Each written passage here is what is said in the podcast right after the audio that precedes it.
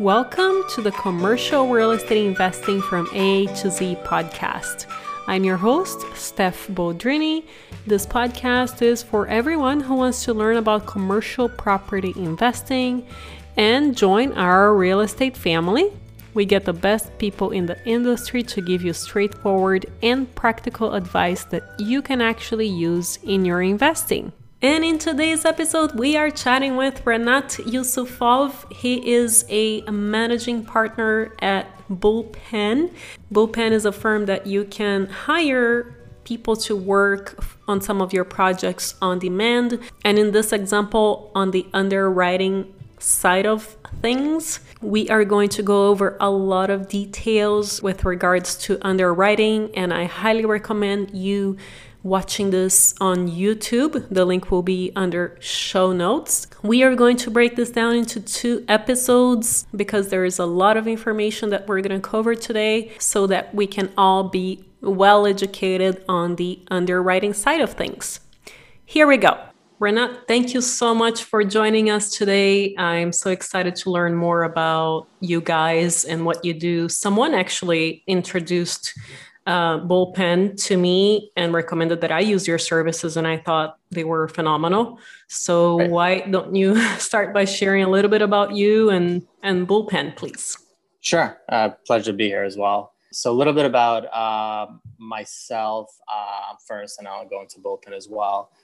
By way of background, I'm based in New York. I've worked in several capacities across real estate on the private equity side, asset management side, as well as on the capital markets advisory side. You can look me up on LinkedIn if anybody's interested. I'm probably the only Renat Yusufov on there. So somewhere around 2018, I met my partner, Tyler Castleberg, who was at that point starting Bullpen. The strategy really aligned between us two.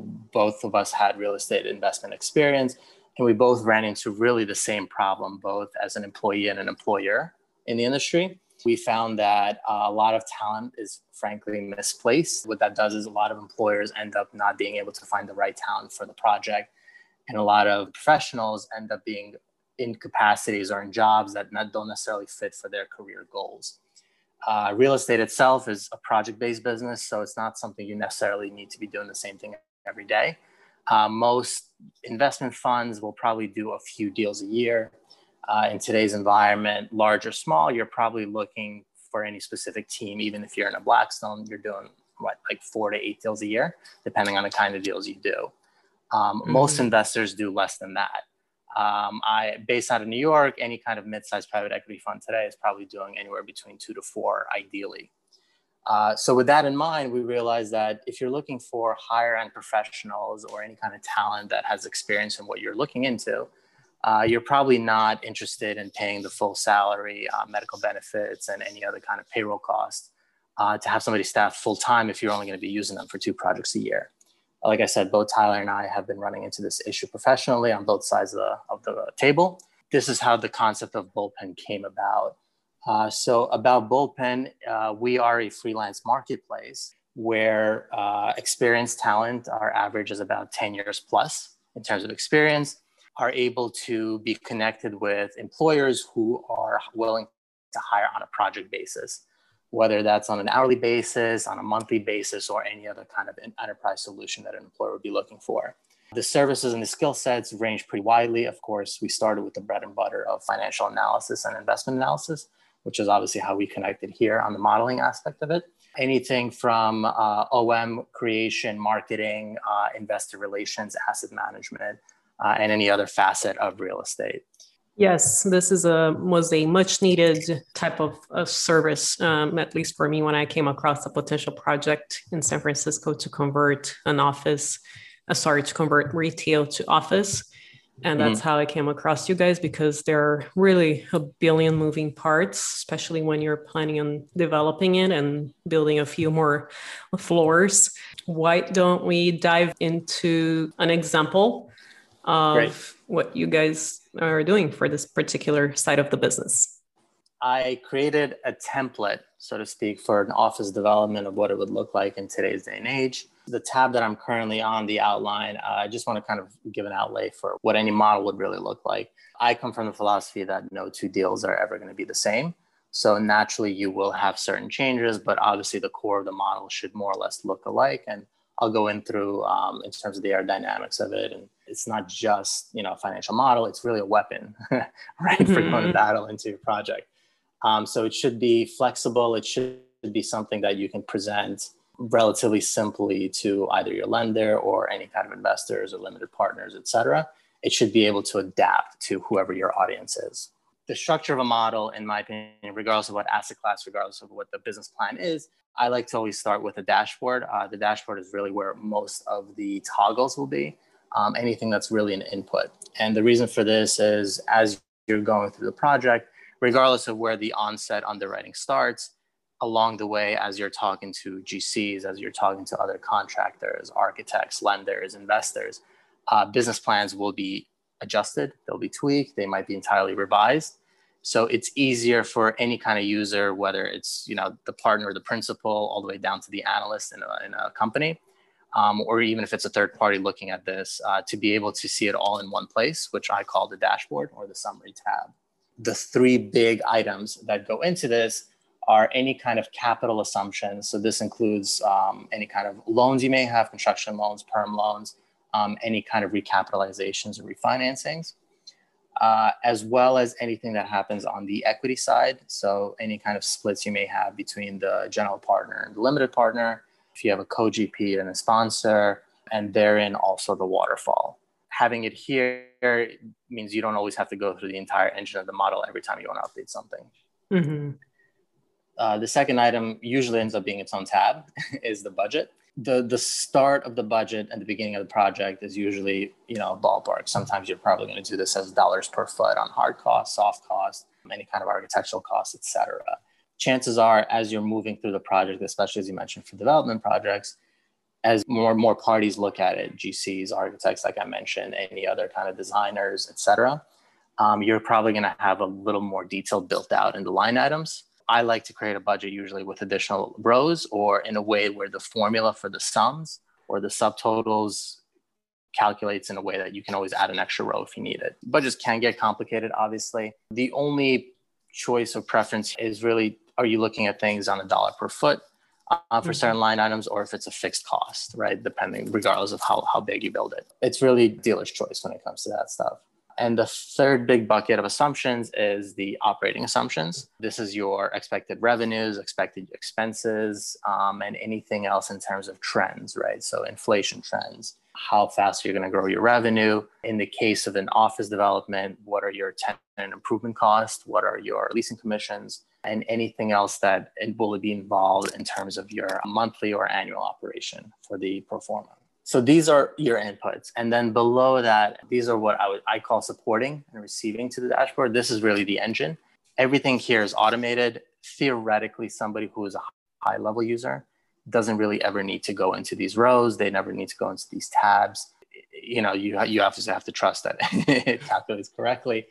But outside of that, you never have to go, as you can see here, right? Anything beyond monthly cash flows onwards in terms of my model. This is all automated, and I'll get into Argus in a second. The funding schedule is really the main engine, right? It's all the money that goes in, all the money that goes out on a monthly basis. The numbers themselves aren't really important, but you know, starting with month zero all the way through the construction, the lease up, et cetera, all the associated costs, all the associated leasing and financing, all the money that goes in to fund it, to match it, and then all the operating cash flows that go into it. Same thing goes for the source and uses. Same thing goes for any kind of monthly or annual cash flows. And that's really, I think, as far as the bones of a model. I always think this is the best way to build it. Like I said, you're going to end up having to do something in terms of flexibility. Things always change, as we know, in the real world. And any project I've ever worked on, I don't think I've ever worked on a project where whatever was in the original pro forma is the business plan that ended up getting done. Things change pretty rapidly, especially in today's environment. So the goal is really to build it where you can quickly tweak it. And does it typically end up being more expensive and a longer time frame, or the opposite? When you say that none of them end up being the exact same numbers? Yeah, it's a great question. I would say, I guess in this environment, it's a mixed bag. I think historically people's underwritings, or, you know, and like I said, I've been on the advisory side where people would send me a model of what they want to get done. And then I'd go to the market for both a loan and the equity to figure it out with them. You know, I've been on the private equity side where on the buy side, essentially, where either somebody sends me a model or I build it initially. And then I say, look, this is what we want to get delivered. This is the returns we're looking for. I would say, generally speaking, and this isn't true of everyone, generally speaking, people's underwriting tends to be on the aggressive side. Yeah. So whether you're on the buy or the sell side, whatever model you receive, you're probably reining it in the sense of you think the rents may be too aggressive, or the rent growth is too aggressive, or, you know, the expenses need to be buffered up a little bit. One place where a lot of things might be hidden or misinterpreted is any kind of capital expenses, right? So people underestimate what it costs to, you know, repair or repaint a hallway, right? Or common space in an office building if they're buying it already built. The best way to go about this, whether you're just in the beginning of building your model or you're going along and trying to flesh out your business plan and get it to market, I would say is contact as many professionals as possible. This is obviously a networking business. Talk to the brokers about the rents, what they can reasonably achieve as you're going through your process of selecting a broker. Talk to several GCs about your cost, right? What they can reasonably get you as far as a budget and where you could reasonably land in terms of your total construction costs. One thing about that, as we all know, this year has been very crazy, especially with regards to wood and metal. Skyrocketing costs, I think they're getting reined in as of, I guess, the last few weeks, it seems. But it really does a number on anything that has been, let's say, underwritten, you know, Q4 of last year, Q1 of this year, right? And they're just now beginning construction. They just got all their permits, et cetera. And the budget is, I mean, 40% higher, right? It's no one's fault again, right? And it's not that somebody maliciously or in any other kind of reason, you know, for nefarious reasons, decided to underwrite lower costs. It's just, you never know. The goal from the underwriting or the model point of view, again, you know, this is your weapon, you want it to be adaptable, is to be able to quickly, as soon as you find out, right, to readjust the construction costs and then look at the returns, what it does to them, because that is an output. But I guess that was a very long answer to a question about where does a beginning business plan start? I would say you most likely will see it to be more aggressive than usual, or than it'll actually place. Yeah, I would have imagined that. I'm curious to see how you account for that on your model.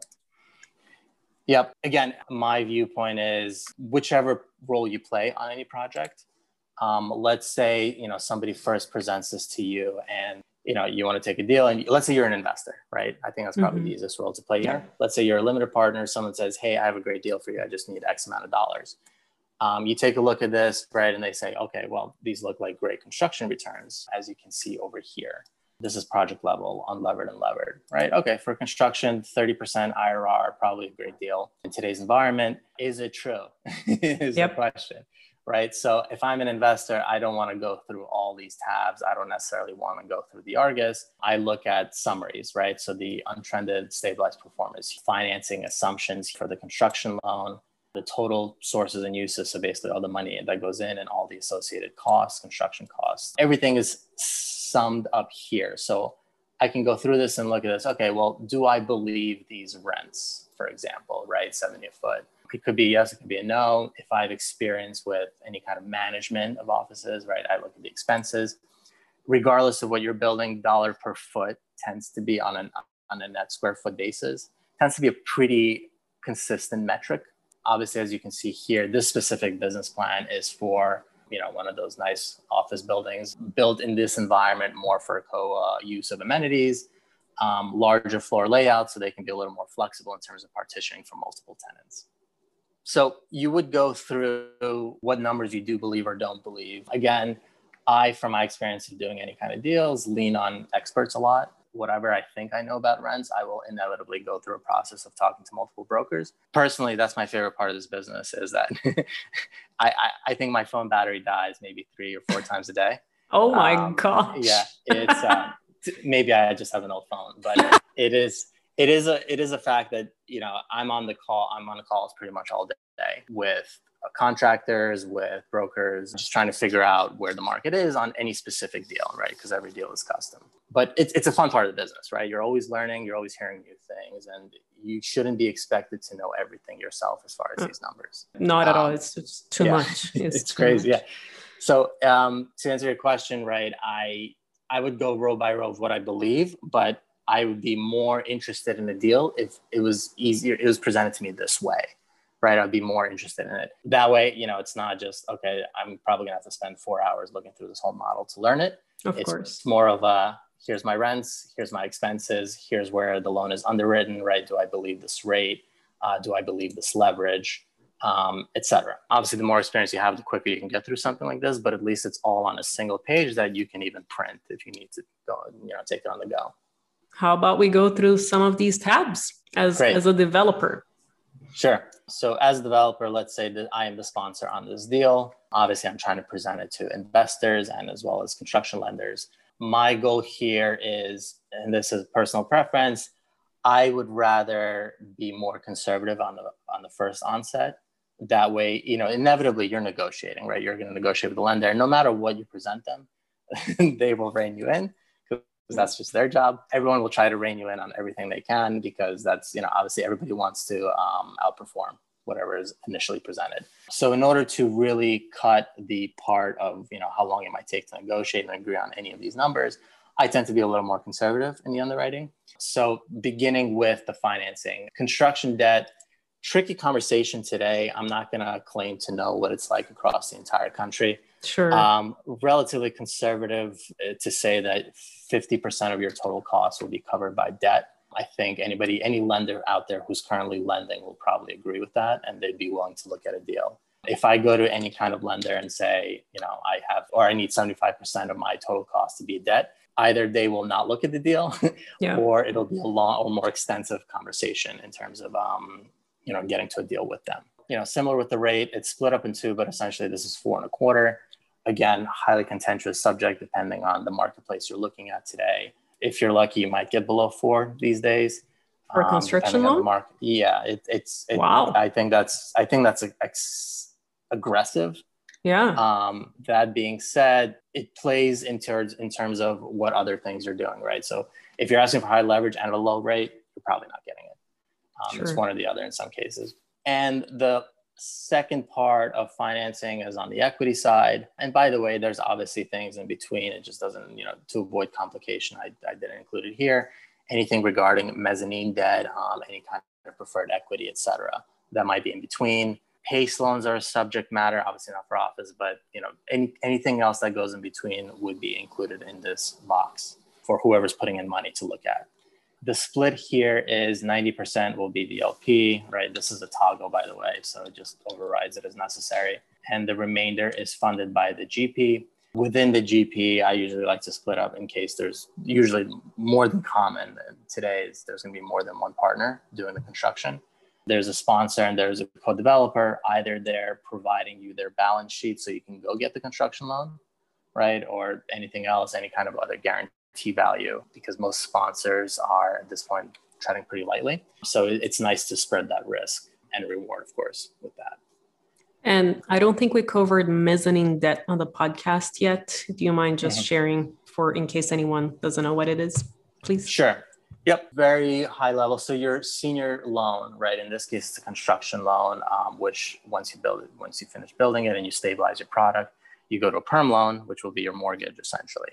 What a mezzanine loan is, it's more expensive debt. It's subordinate to construction or to your primary loan that we just mentioned.